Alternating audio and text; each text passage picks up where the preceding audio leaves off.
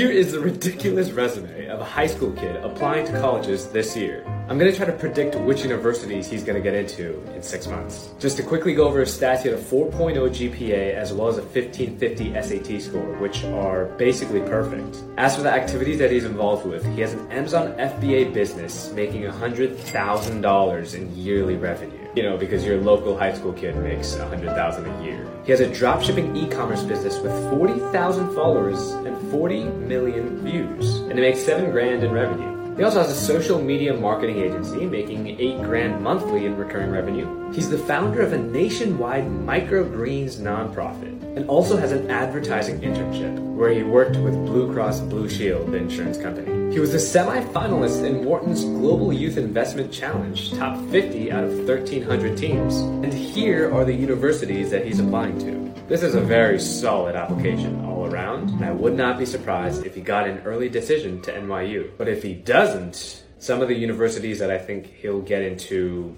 with good confidence are Boston College, UC Irvine, Penn State, and Indiana.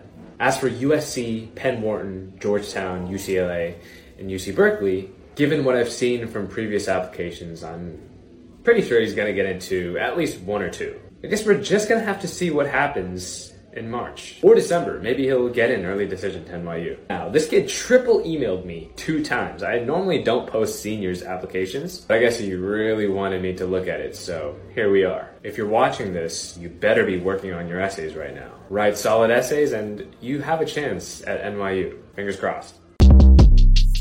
Short Cast Club